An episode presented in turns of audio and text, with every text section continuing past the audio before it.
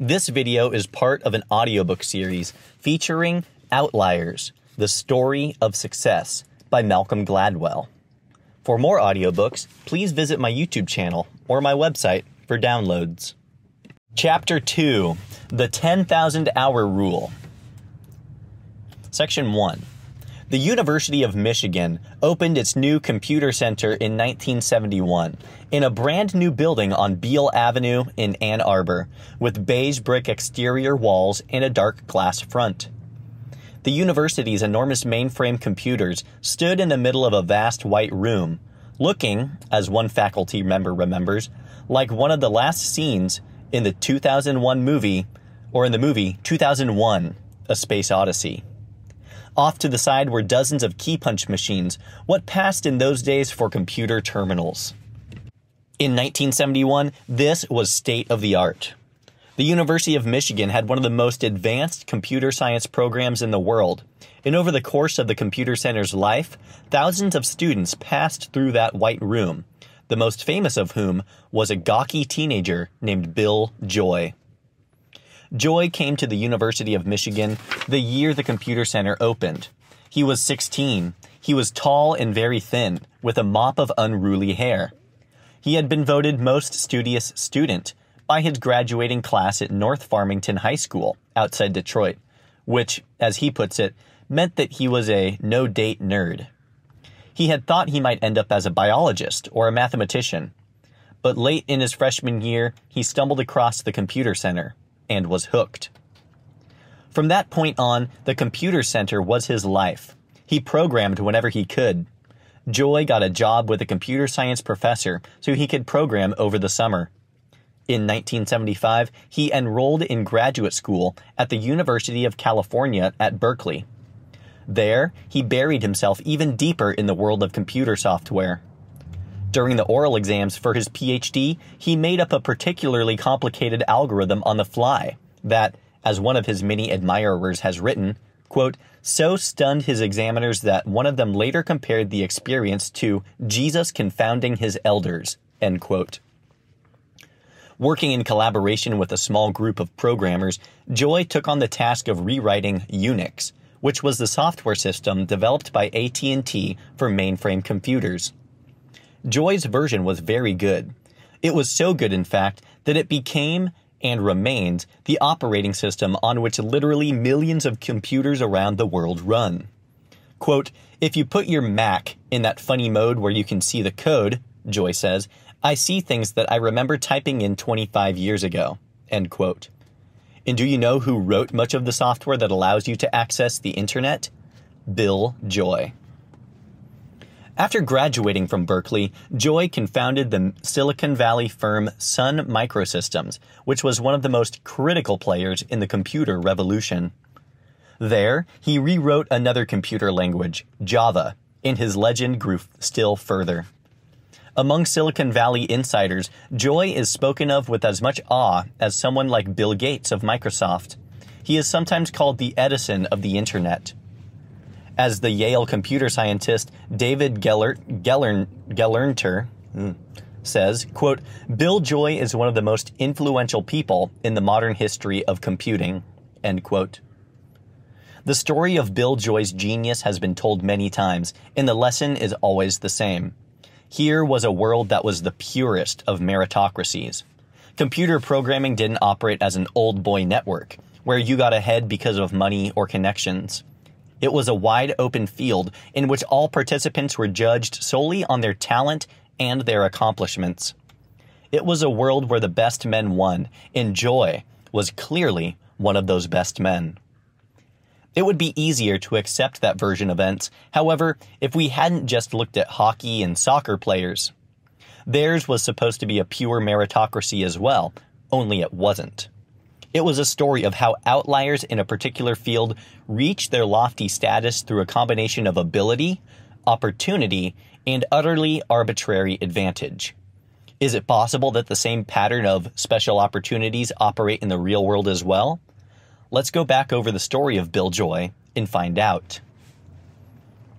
Section 2 For almost a generation, psychologists around the world have been engaged in a spirited debate over a question that most of us would consider to have settled years ago. The obvious question is this Is there such a thing as innate talent? The obvious answer is yes. Not every hockey player born in January ends up playing at the professional level. Only some do, those innately talented ones. Achievement is talent plus preparation. The problem with this view is that the closer psychologists look at the careers of the gifted, the smaller the role innate talent seems to play, and the bigger the role preparation seems to play. Exhibit A in the talent argument is a study done in the early 1990s by the psychologist K. Anders Ericsson and two colleagues at Berlin's Elite Academy of Music. With the help of the Academy's professors, they divided the school's violinists into three groups. In the first group were the stars, the students with the potential to become world class soloists. In the second group were those judged to be merely good. In the third group were students who were unlikely to ever play professionally and who intended to be music teachers in the public school system. All of the universities were then asked the same question. Over the course of your entire career, ever since you first picked up the violin, how many hours have you practiced? Everyone from all three groups started playing at roughly the same age, around five years old. In those first few years, everyone practiced roughly the same amount, about two or three hours a week. But when the students were around the age of eight, real differences started to emerge. The students who would end up the best in their class began to practice more than everyone else. Six hours a week by age nine, eight hours a week by age 12, 16 hours a week by age 14, and up and up until by the age of 20 they were practicing, that is, purposefully and single mindedly playing their instruments with the intent to get better, well over 30 hours a week. In fact, by the age of 20, elite, the elite performers had each totaled 10,000 hours of practice. By contrast, the merely good students had totaled 8,000 hours, and the future music teachers had totaled just over 4,000. Ericsson and his colleagues then compared amateur pianists with professional pianists. The same pattern emerged. The amateurs never practiced about more than three hours a week over the course of their childhood, and by the age of 20, they had totaled 2,000 hours of practice. The professionals, on the other hand, steadily increased their practice time every year until by the age of 20, they, like the violinists, had reached 10,000 hours. The striking thing about Ericsson's study is that he and his colleagues couldn't find any naturals, musicians who floated effortlessly to the top while practicing a fraction of the time which their peers did. Nor could they find any grinds, or people who worked harder than everyone else, yet just didn't have what it takes to break the top ranks. The researchers suggest that once a musician has enough ability to get into a top music school, the one thing that distinguishes one performer from another is how hard he or she works. That's it. And what's more, the people at the very top don't work just harder, or even much harder than everyone else. They work much, much harder. The idea that excellence at performing a complex tasks requires a critical minimum level of practice surfaces again and again in studies of expertise. In fact, researchers have settled on what they believe is the magic number for true expertise 10,000 hours. The emerging picture from such studies is that 10,000 hours of practice is required to achieve the level of mastery associated with being a world class expert in anything. A quote from the neurologist Daniel Levitin. Quote, in study after study of composers, basketball players, fiction writers, ice skaters, concert pianists, chess players, master criminals, and what have you, this number comes up again and again. Of course, this doesn't address why some people get more out of their practice sessions than others do, but no one has yet found a case in which true world class experience was accomplished in less time. It seems that it takes the brain this long to assimilate all that it needs to know to achieve true mastery.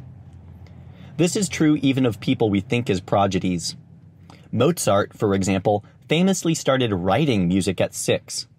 But, writes the psychologist Michael Howe in his book Genius Explained, quote, By the standards of mature composers, Mozart's early works were not outstanding.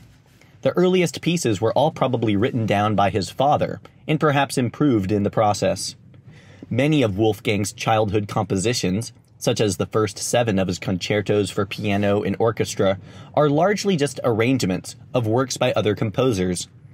Of these concertos that only certain music original to Mozart, the earliest that is now regarded as a masterwork, number 9, Concerto 271, was not composed until he was 21.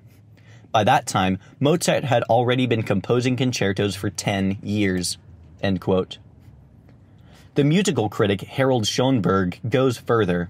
Mozart, he argues, actually developed late, since he didn't produce his greatest work until he had been composing for more than 20 years. To become a grandmaster in chess also seems to take about 10 years. Only the legendary Bobby Fischer got to that elite level in less than that, that amount of time. It took him nine years. In what's 10 years? Well, it's roughly how long it takes to put in 10,000 hours of hard practice. 10,000 hours is the magic number of greatness. Here is the explanation for what was so puzzling about the rosters of the Czech and Canadian national sports teams. There was practically no one on those teams born after September 1st, which doesn't seem to make any sense. You'd think that there should be a fair number of Czech hockey or soccer prodigies born late in the year who are so talented that they eventually make their way into the top tier as young adults, despite their birth date. But to Ericsson and those who argue against the primacy of talent, that is not surprising at all. That late born prodigy doesn't get chosen for the All Star team as an 8 year old because he's too small, so he doesn't get the extra practice and without the extra practice, he has no chance at hitting 10,000 hours by the time the professional hockey teams start looking for players. And without 10,000 hours under his belt, there is no way he can ever master the skills necessary to play at the top level. Even Mozart, the greatest musical prodigy of all time, could not hit his stride until he had his 10,000 hours in. Practice isn't the thing that you do once and you're good. It's the thing that you do that makes you good. The other interesting thing about that 10,000 hours, of course, is that 10,000 hours is an enormous amount of time. It's all but impossible to reach that number all by yourself by the time you are a young adult. You have to have parents who encourage and support you. You really can't be poor because if you have to hold down a part time job on the side to make ends meet, there won't be enough time left in the day to practice. In fact, most people can reach that number only if they get into some kind of special program, like a hockey all star squad, or if they get some kind of extraordinary opportunity that gives them a chance to put in those hours. Section 3. So, back to Bill Joy. It's 1971. He's tall and gawky and 16 years old. He is the math whiz, the kind of student that schools like MIT and Caltech and the University of Waterloo attract by the hundreds. Quote, when Bill was a little kid, he wanted to know everything about everything way before he should have even known what he wanted to know. His father William says, We answered him when we could, and when we couldn't, we would just give him a book. End quote. When it came time to apply to college, Joy got a perfect score on the math portion of the scholar of the Scholastic Aptitude Test. He says matter of factly, it wasn't particularly hard. There was actually plenty of time to check it twice. He has talent by the truckload, but that's not the only consideration, and it never is. The key to his development is that he stumbled across that nondescript building on Beale Avenue. In the early 1970s, when Joy was learning about programming, computers were the size of rooms. A single machine, which might have less power and memory than your microwave today has, could cost upwards of a million dollars, and that's in 1970s dollars. Computers were rare. If you found one, it was hard to get access. If you managed to get access, renting time on it cost a fortune. What's more, programming itself was extraordinarily tedious. This was the era when computer programs were created using cardboard punch cards. Each line of code was imprinted on the card using a key punch machine. A complex program might include hundreds, if not thousands, of these cards in tall stacks. Once a program was ready, you walked over to whatever mainframe computer you had access to and gave the stack of cards to an operator. Since computers could handle only one task at a time, the operator made an appointment for your program, and depending on how many people were ahead of you in line, you might not get your cards back for a few hours or even a day. And if you made even a single error, even a typographical error in your program, you had to take the cards back, track down the error, and begin the whole process again. Under those circumstances, it was exceedingly difficult for anyone to become a programming expert. Certainly, becoming an expert by your early 20s was all but impossible. When you can program for only a few minutes out of every hour you spend in the computer room, how can you ever get in 10,000 hours of practice? One computer scientist from that era remembers, quote, Programming with cards did not teach you programming. It taught you patience and proofreading. End quote. It wasn't until the mid 1960s that a solution to the programming problem came to mind. Computers were finally powerful enough that they could handle more than one appointment at once. If the computer's operating system was rewritten, computer scientists realized, the machine's time could be shared. The computer could be trained to handle hundreds of tasks at a time. That, in turn, meant that programmers didn't have to physically hand their stacks of computer cards to the operator anymore. Dozens of terminals could be built, all linked to the mainframe by a telephone line, and everyone could be working, online, all at once. Here is how one history of the period describes the advent of time sharing. Quote, this was not just a revolution, it was a revelation. Forget the operator, the deck, the card decks, and the wait. With time sharing, you could sit at your teletype, bang in a couple of commands, and get an answer then and there. Time sharing was interactive. A program could ask for a response, wait for you to type it in, act on it while you waited, and show you the result, all in real time. End quote. This is where Michigan came in, because Michigan was one of the first universities in the world to switch over to time sharing. By 1967, a prototype of the system was up and running. By the early 1970s, Michigan had enough computing power that 100 people could be programming simultaneously in the computer center in the late 60s, early 70s, I don't think there was any place else that was exactly like Michigan, says Mike Alexander, one of the pioneers of Michigan's computing system. Maybe MIT, maybe Carnegie Mellon, maybe Dartmouth, but I don't think there were any others. This was the opportunity that greeted Bill Joy when he arrived on the Ann Arbor campus in the fall of 1971. He hadn't even chosen Michigan because of its computers. He had never done anything with computers in high school. He was interested in math and engineering.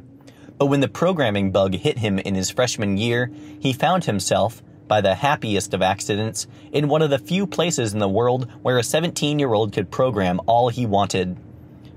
Quote, Do you know what the difference is between the computing cards and time sharing? Joy asked. It's the difference between playing chess by mail and speed chess. End quote. Programming wasn't an exercise in frustration anymore. It was fun. Joy went on, quote, I lived in the North Campus, and the computer center was in the North Campus. How much time did I spend there? Oh, a phenomenal amount of time. It was open 24 hours. I would stay there all night and just walk home in the morning. In an average week in those years, I was spending more time in the computer center than on my classes all of us down there had this recurring nightmare of forgetting to show up for class at all, not even realizing we were enrolled. End quote. Or sorry, he continues. The challenge was that they gave all the students on an account with a fixed amount of money, so your time would run out. When you signed on, you would put in how long you wanted to spend on the computer. They gave you like an hour of time, and that's all you'd get. But someone figured out that if you put in time equals and then a letter like t equals k, they wouldn't charge you. It was a bug in the software. You could just put in t equals k and sit there forever, he said, laughing at the memory and ending the quote. Just look at the stream of opportunities that came Bill Joy's way. Because he happened to go to a far-sighted school like the University of Michigan, he was able to practice on a time-sharing system instead of with punch cards, because the Michigan system happened to have a bug in it, he could program all he wanted. because the university was willing to spend the money to keep the computer center open for 24 hours, he could stay up all night. And because he was able to put in so many hours, by the time he happened to be presented with the opportunity to rewrite Unix, he was up to the task. Bill Joy was brilliant. He wanted to learn, and that was a big part of it. But before he could become an expert, somebody had to give him the opportunity to learn how to be an expert.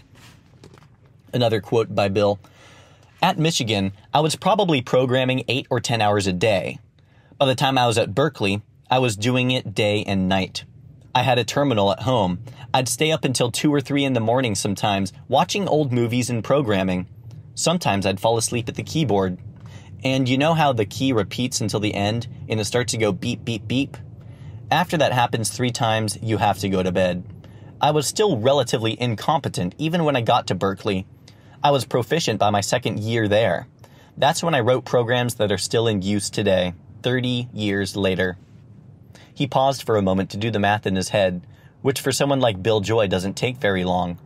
Michigan in 1971, programming in earnest by sophomore year, add in the summers, then the days and nights in his first year at Berkeley.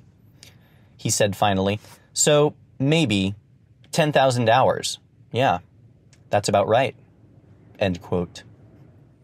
Section 4. Is the 10,000 hour rule a general rule of success? If we scratch below the surface of every great achiever, do we always find the equivalent of the Michigan Computer Center or the Hockey All Star team? Some sort of special opportunity for practice? Let's test the idea with two examples, and for the sake of simplicity, let's make them as familiar as possible.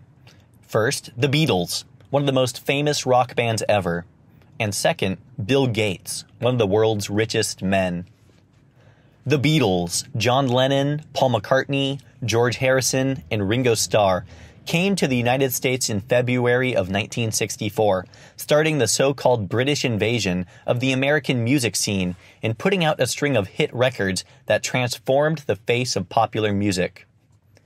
The first interesting thing about the Beatles for our purposes is how long they had already been together by the time they reached the United States. Lennon and McCartney first started playing together in 1957, seven years prior to landing in America. Incidentally, the time that elapsed between their founding and their arguably greatest artistic achievements, Sgt. Pepper's Lonely Hearts Club Band and the Beatles' White Album, is 10 years. If you look even more closely at those long years of preparation, you'll find an experience that, in the context of hockey players in Bill Joy and world class violinists, sounds again awfully familiar. In 1960, they were still just a struggling high school rock band, and they were invited to play in Hamburg, Germany. Quote, Hamburg in those days did not have rock and roll music clubs. It had strip clubs, says Philip Norman, who wrote the Beatles biography, Shout. There was one particular club owner called Bruno, who was originally a fairground showman. He had the idea of bringing in rock groups to play in various clubs. They had this formula it was a huge nonstop show, hour after hour, with a lot of people lurching in and the other lot lurching out. And the band would play all the time to catch the passing traffic. In an American red light district, they would call it nonstop strip tease. Many, quote from Norman, many of the bands that played in Hamburg were from Liverpool. It was an accident. Bruno went to London to look for bands but he happened to meet an entrepreneur from Liverpool in Soho who was down in London by pure chance. And he arranged to send some bands over. That's how the connection was established. And eventually, the Beatles made a connection not just with Bruno, but with other club owners as well. They kept going back because they got a lot of alcohol and a lot of sex. End quote. And what was so special about Hamburg? It wasn't that it paid well. It really didn't. It wasn't that the acoustic, acoustics were fantastic, because they weren't. It wasn't that the audiences were savvy and appreciative, appreciative because they were anything but. But it was the sheer amount of time the band was forced to play. Here is John Lennon in an interview after the Beatles disbanded, talking about the band's performances at a Hamburg strip club called the Indra. Quote, We got better and more confidence. We couldn't help it with all the experience playing all night long. It was handy with them being foreign. We had to try even harder, put our heart and soul into it to get ourselves over. In Liverpool, we'd only ever done one hour sessions, and we just used to do our best numbers, the same ones, at every one. In Hamburg, we had to play for eight hours straight, so we really had to find a new way of playing. End quote. Eight hours? Here's another quote from Pete Best, the Beatles drummer at the time. Quote, once the news got out about that we were making a show, the, the club started packing them in. We played seven nights a week. At first, we played almost nonstop till 12:30 when it closed. But as we got better, the crowd stayed till two in the morning. End quote. Seven days a week. The Beatles ended up traveling to Hamburg five times between 1960 and the end of 1962. On the first trip, they played 106 nights, five or more hours a night. On their second trip, they played 92 times. On their third trip, they played 48 times for a total of 172 hours on stage. The last two Hamburg gigs, in November and December of 1962, involved another 90 hours of performing. All told, they performed for 270 nights in just over a year and a half. By the time they had their first burst of success in 1964, in fact, they had performed live an estimated 1,200 times. Do you know how extraordinary that is? Most bands today don't perform 1,200 times in their entire careers. The Hamburg Crucible is one of the many things that set the Beatles apart. Quote, they were no good on stage when they went there, and they were very good when they came back, Norman continues. They learned not only stamina, they had to learn an enormous amount of numbers, cover versions of everything you can think of, not just rock and roll, but a bit of jazz too. They weren't disciplined on stage at all before that, but when they came back, they sounded like no one else. It was the making of them. End quote. Section 5. Let's now turn to the history of Bill Gates. His story is almost as well known as the Beatles.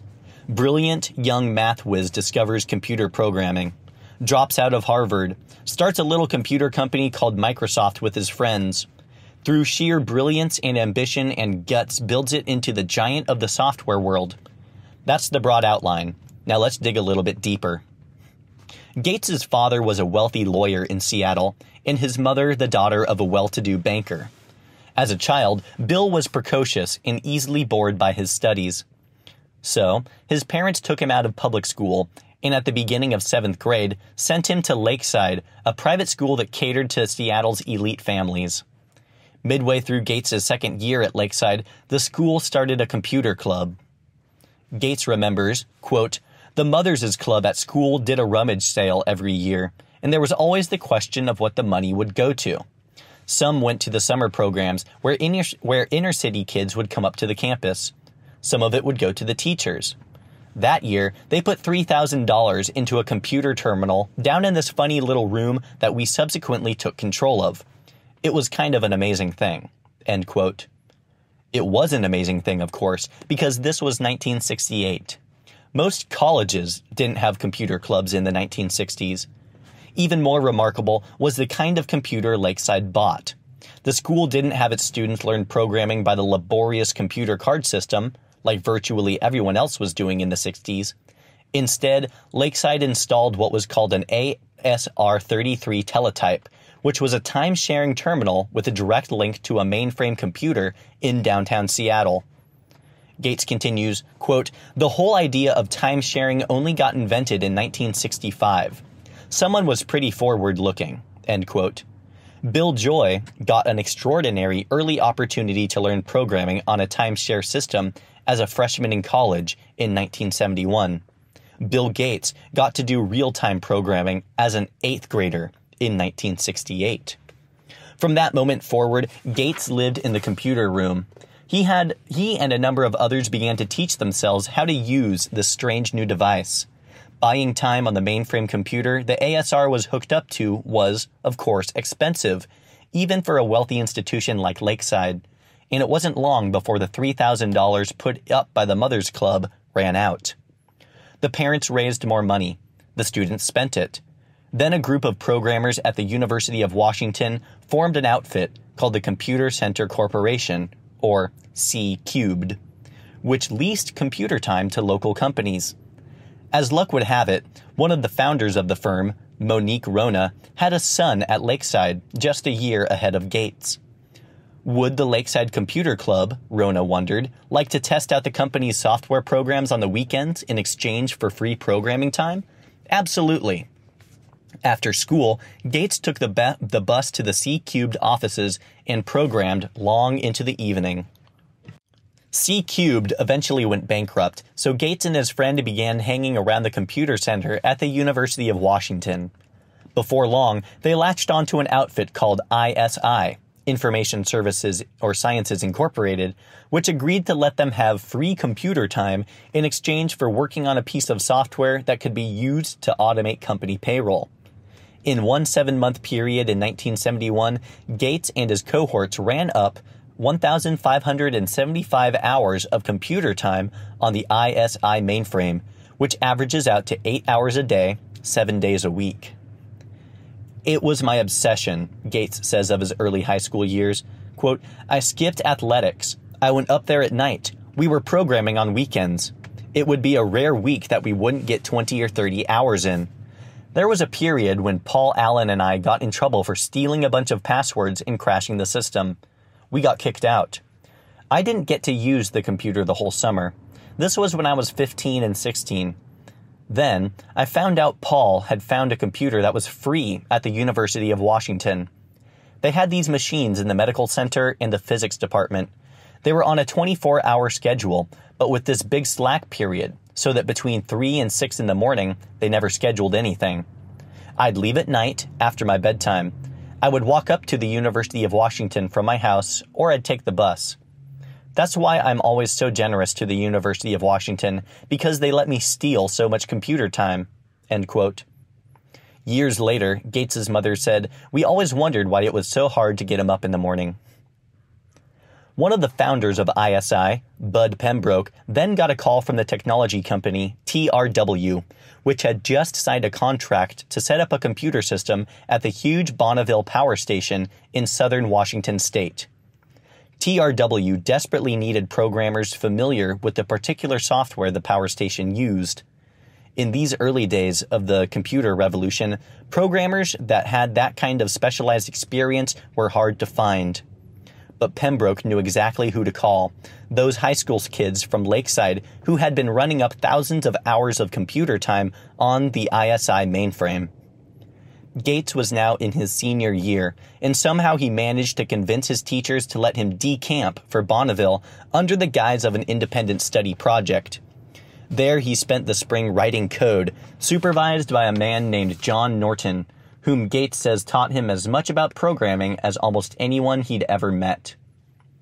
Those five years from eighth grade through the end of high school were Bill Gates's Hamburg, and by any measure, he was presented with even more with an even more extraordinary series of opportunities than Bill Joy. Opportunity number one was that Gates got sent to Lakeside. How many high schools in the world had access to a time sharing terminal in 1968? Opportunity number two was that the mothers of Lakeside had enough money to pay for the school's computer fees. Number three was that when the money ran out, one of the parents happened to work at C Cubed, which happened to need someone to check its code on the weekends, and which also happened not to care if weekends turned into weeknights. Number four was that Gates just happened to find out about ISI, and ISI just happened to need someone to work on its payroll software. Number five was that Gates happened to live within walking distance of the University of Washington. Number six was that the university happened to have a free computer time between 3 and 6 in the morning. Number seven was that TRW happened to call Bud Pembroke. And number eight was that the best programmers Pembroke knew for that particular problem happened to be two high school kids. And number nine was that Lakeside was willing to let those kids spend their spring term miles away writing code. And what did virtually all of those opportunities have in common? They gave Bill, Gates extra time to practice. By the time Gates dropped out of Harvard after his sophomore year to try his hand at his own software company, he'd been programming practically nonstop for seven com- consecutive years. He was way past 10,000 hours. How many teenagers in the world had the kind of experience Gates had? Quote from Gates If there were 50 in the world, I would be stunned. There was C cubed and the payroll stuff we did, then TRW. All those things came together. I had a better exposure to software development at a young age than I think anyone did in that period of time, and all because of an incredibly lucky series of events. End quote. Section 6. If we put the stories of hockey players and the Beatles and Bill Joy and Bill Gates together, I think we get a more complete picture of the path to success. Joy and Gates and the Beatles are all undeniably talented. Lennon and McCartney had a musical gift of the sort that comes along once in a generation. And Bill Joy, let us not forget, had a mind so quick that he was able to make a, a complicated algorithm on the fly that left his professors in awe. That much is obvious. But what truly distinguishes their histories is not their extraordinary talent, but their extraordinary opportunities. The Beatles, for the most random of reasons, got invited to go to Hamburg. Without Hamburg, the Beatles might well have taken a different path. Bill Gates said at the beginning of our interview, quote, I was very lucky, end quote. That doesn't mean he isn't brilliant or an extraordinary entrepreneur. It's just that he it just means that he understands what incredibly good fortune he had to be at Lakeside in 1968 all the outliers we've looked at so far were the beneficiaries of some kind of unusual opportunity. Lucky breaks don't seem like the exception with software billionaires and rock bands and star athletes, they seem like the rule. Let me give you one final example of the hidden opportunities that outliers benefit from. Suppose we do another version of the calendar analysis we did in the previous chapter with hockey players, only this time looking at birth years, not birth months. To start with, take a close look at the following list of the 75 richest people in human history. The net worth of each person is calculated in current US dollars. As you can see, it includes kings and queens and pharaohs from centuries past, as well as contemporary billionaires such as Warren Buffett and Carlos Slim. Do you know what's interesting about that list? Of the 17 or sorry, of the 75 names, an astonishing 14 are Americans born within 9 years of each other uh, of one another in the mid 19th century. Think about that for a moment. Historians start with Cleopatra and the pharaohs and comb through every year in human history ever since, looking in every corner of the world for evidence of extraordinary wealth and almost 20% of the names they end up with come from a single generation in a single country. Here's the list of those Americans and their birth years. What's going on here? The answer becomes obvious if you think about it. In the 1860s and 1870s, the American economy went through perhaps the greatest transformation in its history. this was when the railroads were being built and when Wall Street emerged. It was when the industrial manufacturing started in earnest. It was when all the rules by which the traditional economy had functioned were broken and remade. What this list says is that it really matters how old you were when that transformation happened. If you were born in the late 1940s, you missed it. You were too young to take advantage of the moment. If you were born in the 1820s, you were too old. Your mindset was shaped by the pre Civil War paradigm. But there was a particular narrow nine year window that was just perfect for seeing the potential that the future held. All of the 14 men and women on the list above had vision and talent, but they were also given an extraordinary opportunity in the same way that hockey and soccer players born in January, February, and March are given an extraordinary opportunity. Footnote the sociologist C. Wright Mills made an additional observation about that special cohort from the 1830s. He looked backward, he looked at the backgrounds of the American business elite from the colonial era to the 20th century. In most cases, not surprisingly, he found that business leaders tended to come from privileged backgrounds. The one exception, that 1830s group. That shows how big the advantage was of being born in that decade. It was the only time in American history when those born in modest circumstances had a realistic shot at real riches. He writes, quote, the best time during the history of the United States for the poor boy ambitious for high business success to have been born was around the year 1835. End of footnote. Back to the book. Now let's do the same kind of analysis for people like Bill Joy and Bill Gates. If you talk to veterans of Silicon Valley, they'll tell you that the most important date in the history of the personal computer revolution was in January of 1975. That was when the magazine Popular Electronics ran a cover story on an extraordinary machine called the Altair 8800. The Altair cost $397. It was a do it yourself contraption that you could assemble at home. The headline on the story read Project Breakthrough World's First Mini Computer Kit to Rival Commercial Models. To the readers of popular electronics, in those days, the Bible of the fledgling, fledgling software and computer world, that headline was a revelation. Computers up to that point had been the massive, expensive mainframes of the sort sitting in the white expanse of the Michigan Computer Center. For years, every hacker and electronics whiz had dreamt of the day when a computer would come along that was small and inexpensive enough for an ordinary person to use and own. That day had finally arrived.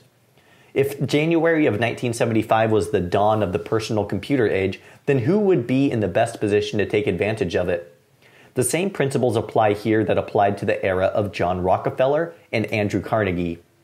If you, quote, if you were too old in 1975, then you'd already have a job at IBM out of college. And once people started at IBM, they had a real hard time making a transition to the new world, says Nathan Myhrvold, who was a top executive at Microsoft for many years. He continues, You had this multi billion dollar company making mainframes, and if you were part of that, you'd think, why screw around with these little pathetic computers? That was the computer industry to those people, and it had nothing to do with this new revolution. They were blinded by that being the only vision of computing. They made a nice living. It's just that there was no opportunity to become a zillionaire and make an impact on the world. End quote. If you were more than a few years out of college in 1975, then you belonged to the old paradigm. You had just bought a house. You were married. A baby is on the way. You are in no position to give up a good job and a pension for some pie in the sky $397 computer kit. So let's rule out all those born before, say, 1952. At the same time, though, you don't want to be too young. You really want to get in on the ground floor, right in 1975. And you can't do that if you're still in high school. So let's also rule out anyone born after, say, 1958. The perfect age to be in 1975, in other words, is old enough to be a part of the coming revolution, but not so old that you missed it.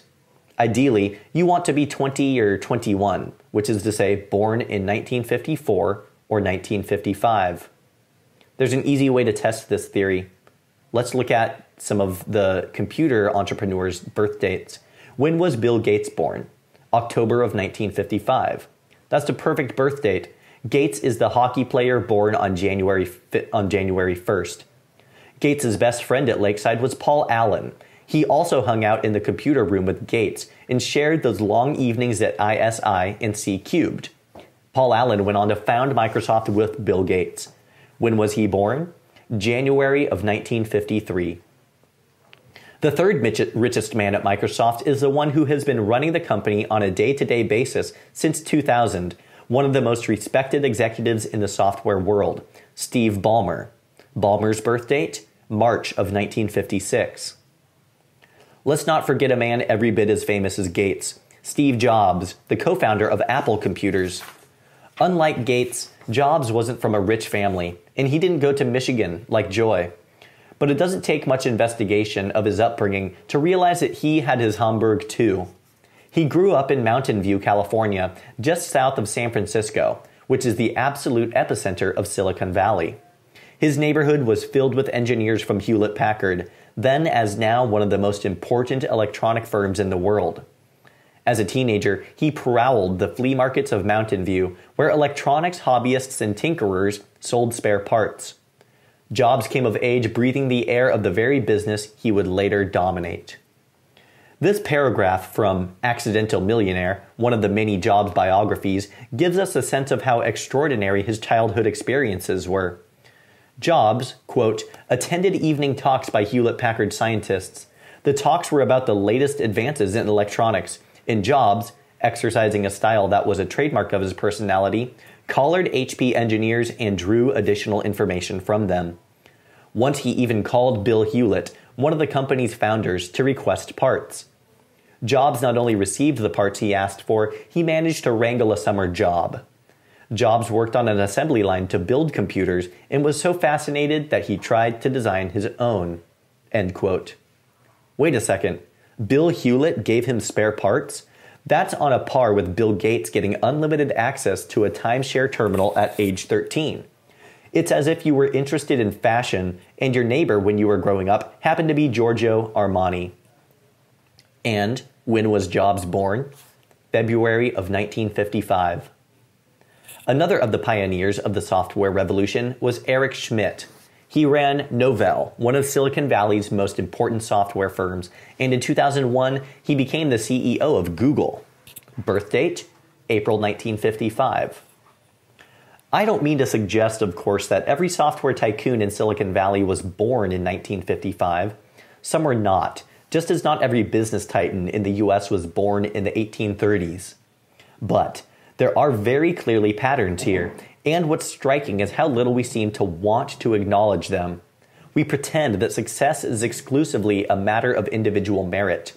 But there's nothing in any of the histories we've looked at so far to suggest that things are that simple. These are stories, instead, about people who were given a special opportunity to work really hard and they seized it, and who happened to come of age at a time when that extraordinary effort was rewarded by the rest of society.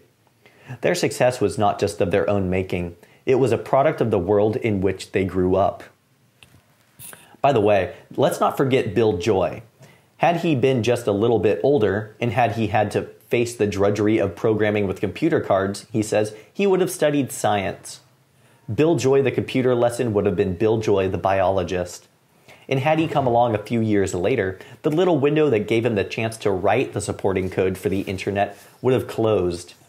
Again, Bill Joy, the computer legend, might well have been Bill Joy, the biologist. When was he born? November of 1954.